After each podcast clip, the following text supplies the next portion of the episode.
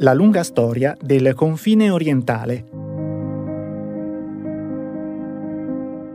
Le relazioni politico-culturali tra l'Italia e gli stati rivieraschi dell'Adriatico nell'Ottocento e nel Novecento.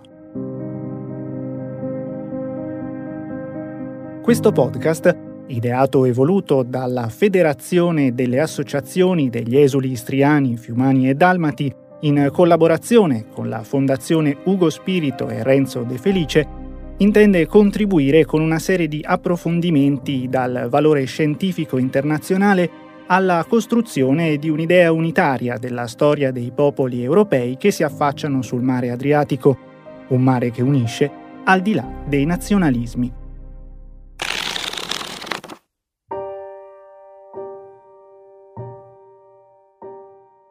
In Istria gli anni che vanno dal 1870 allo scoppio della Prima Guerra Mondiale vedono non soltanto la crescita e lo sviluppo dell'italianità nelle cittadine dell'interno, dove emerge un ceto borghese imprenditoriale che si affianca a quello dei centri costieri,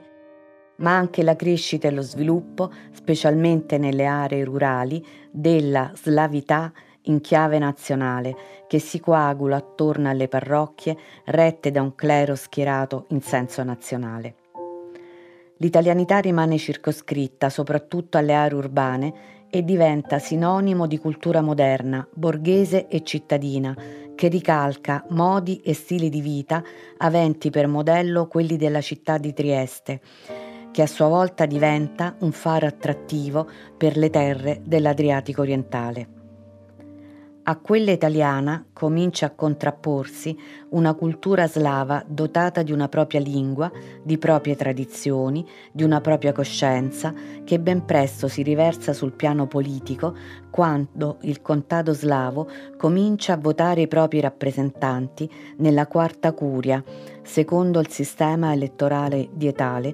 cui poi si sarebbe aggiunta nel 1896 la quinta curia, e tra i croati e gli sloveni si compie il passaggio dalla partecipazione politica individuale alla formulazione delle prime forze politiche nazionali, mentre gli italiani si ripartiscono tra uno schieramento liberale e uno conservatore. Gli anni Ottanta testimoniano l'ulteriore maturazione della vita politica nella regione,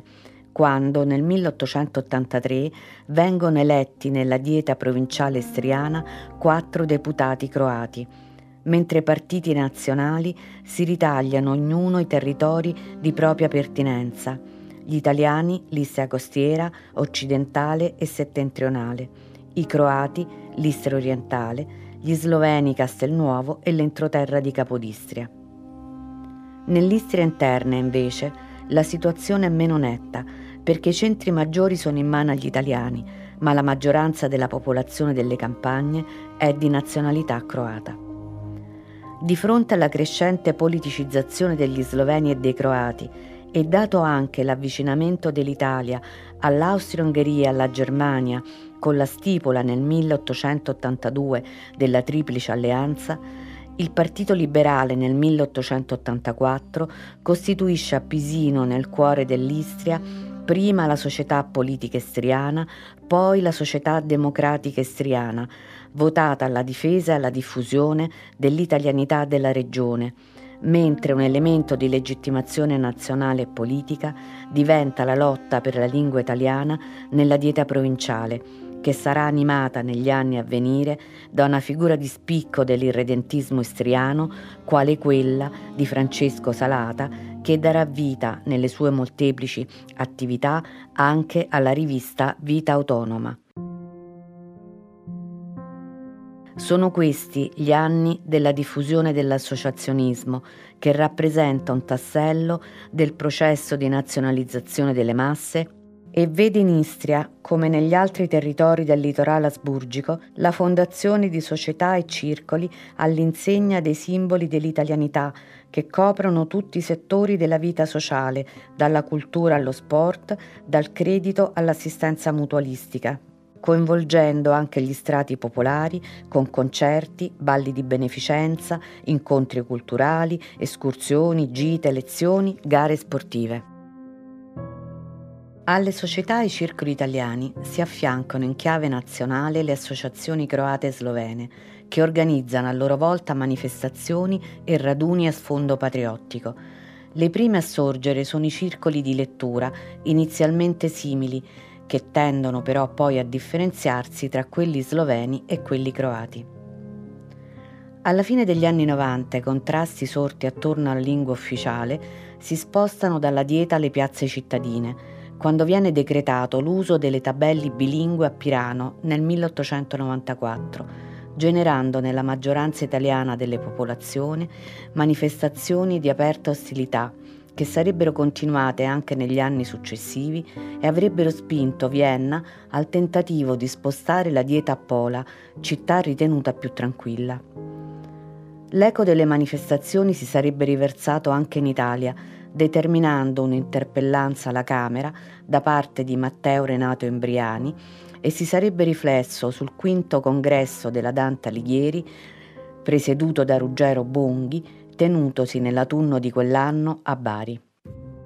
Di fronte a una contrapposizione sempre più netta tra italiani e slavi, Vienna incoraggia soluzioni di compromesso che nel 1905 portano alla divisione dell'Istria in sei distretti elettorali, tre agli italiani, due ai croati e uno agli sloveni. Nessuna delle parti in campo, però, intende cedere nulla all'avversario e nelle elezioni del 1907 per il Consiglio dell'Impero il partito croato-sloveno esce rafforzato e vincitore in parecchi centri istriani, mentre grazie ad accordi preelettorali tra liberal nazionali, socialisti e cattolici popolari, gli italiani ottengono i loro rappresentanti. Nel 1908 le elezioni per la dieta istriana segnano una ripresa del Partito Liberale Italiano, che grazie a un'intensa propaganda elettorale riesce a difendere l'italianità, vincendo alle urne la competizione e ottenendo 24 seggi su 47, a fronte del partito croato-sloveno che non raggiunge i 19 previsti ma ciò non significa che tra le due formazioni non si apra di nuovo un serrato confronto politico sulle questioni più scottanti, come quella delle istituzioni scolastiche slovene e croate, mentre la posizione minoritaria degli italiani dell'impero, che ha già subito un duro colpo con l'estensione del suffragio universale maschile nel 1907, corre il rischio di rimanere soffocata dai progetti avanzati di un nuovo assetto della monarchia in senso realistico. Del tutto diversa da quella estriana la situazione a Fiume, che a differenza delle altre terre adriatiche dell'Asburgo rimane a lungo legata alla sua specifica identità cittadina fiume, corpus separatum della corona di Santo Stefano, secondo quanto sancito da Maria Teresa nel 1779, vive vicende molto complesse nel suo rapporto con l'Ungheria, a lungo improntato a un lealismo che rappresenta la contropartita politica della salvaguardia dell'identità linguistica e culturale italiana della città. A dominare su tutto è l'autonomia municipale, che Fiume difende strenuamente, perché da sempre la difesa dell'autonomia significa difesa del carattere italiano della città. Anche a Fiume, però, come in Istria, tutto è reso più complicato dal fatto che la fisionomia nazionale della città è molto articolata.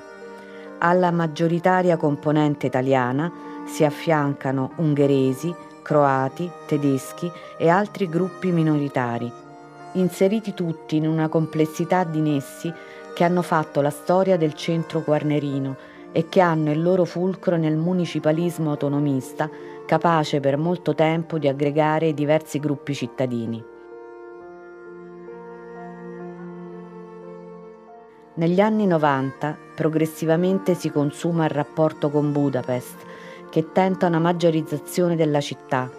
violando non soltanto gli antichi diritti cittadini, ma anche mostrando incomprensione verso quell'autonomia ritenuta confliggente con l'idea di Stato concepita ora dagli ungheresi. La risposta della città è quella dell'idea di fiume italiana.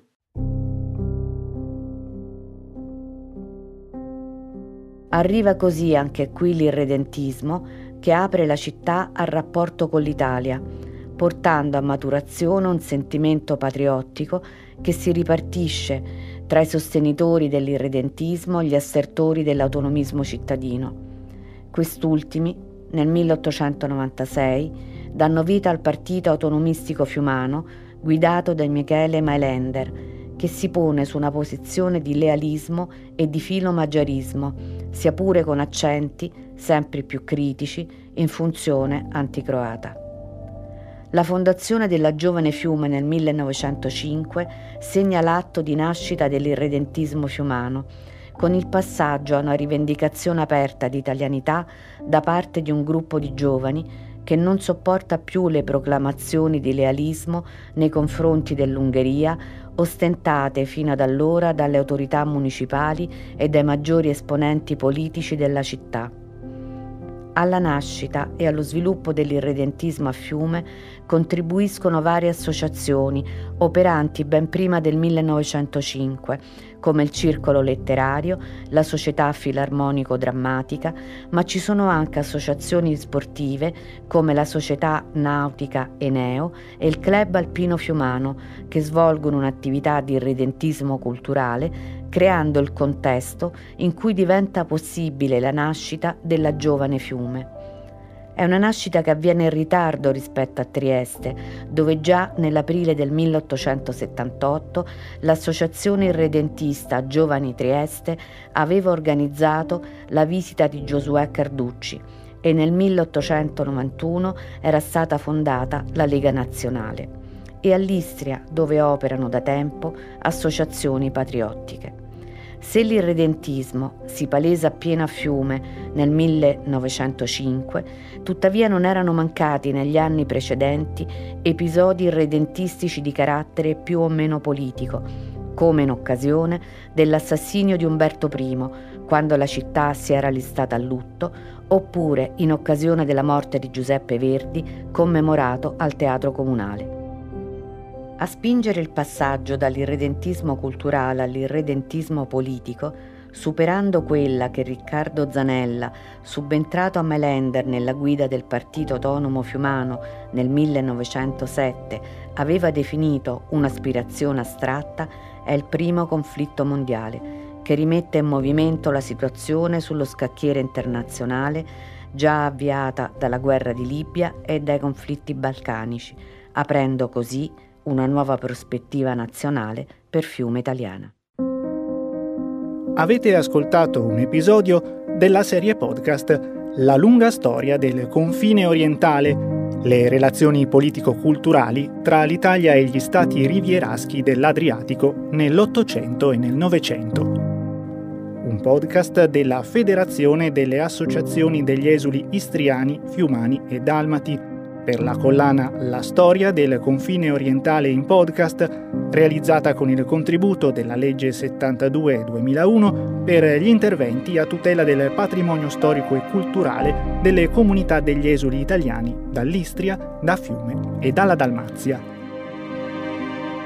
Il podcast che avete ascoltato è stato scritto e letto dalla professoressa Esther Capuzzo La ripresa audio è di Osteria Futurista. La produzione è di Pensiero Visibile e Storie Avvolgibili.